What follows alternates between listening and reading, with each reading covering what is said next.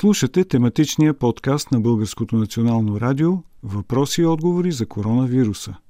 На въпроса какви видове защитни маски има и доколко те са ефективни срещу коронавируса, отговаря професор Павлина Долашка. Ние разработваме различни продукти, като единият от тях е гел за рани и за този гел приложихме използването на активния въглен.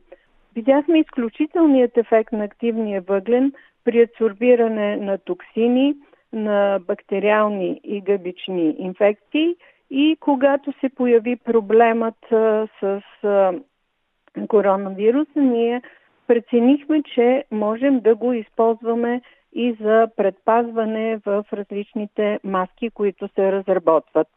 Така започнахме съвместно с много колективи, заедно с колектива на професор Шишков от Биологическия факултет към Софийския университет, които са доказани вирусолози, да разработваме различни видове филтри, които се тестват от този колектив.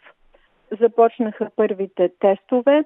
Ние сме разработили над 6 различни варианта на филтри – с активен въглен, с впръскване на сребърни наночастици, разработени съвместно с професор Коюмджиева. Много сериозно, много амбицирано работят млади учени.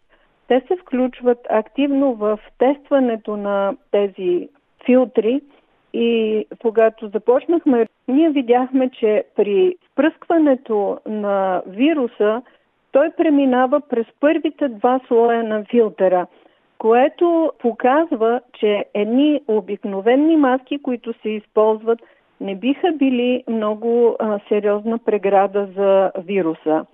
А, сега проверяваме всички останали слоеве на филтъра. А, хубавото беше, че след а, слоя, в който се намира активния въглен и в а, дъното на филтъра не наблюдавахме да е проникнало част от течността. Но както казва генерал Мотавчийски, отрицателният резултат не е резултат. Ние трябва да установим преминали ли са тези вирусни частици, до каква степен те са преминали защото установката, която е разработена от екипа на професор Шишков и тези млади вирусолози, включва 7 степени на преминаване на вируса през различни нива, както е и в белия дроб.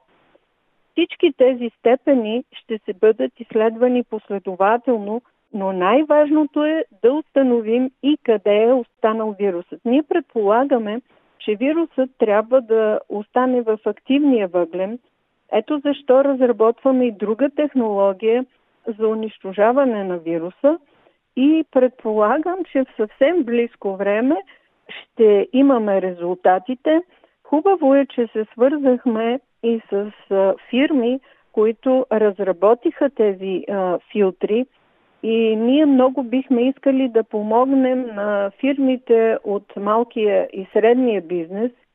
лошото е, че те не разполагат с много ресурси, за да закупят материалите, но искрено се надявам, че те ще бъдат подпомогнати и ще могат и те да се включат в производството на качествени маски, за да осигурят една по-висока степен за защита – а другото, което е важно, че ние се стремим да намалим разходите, при всички случаи те ще бъдат на цена много по-ниска от една котия за цигари, като филтърът ще се изработва и допълнително ще се предоставя, а също така целта е да се използва многократно.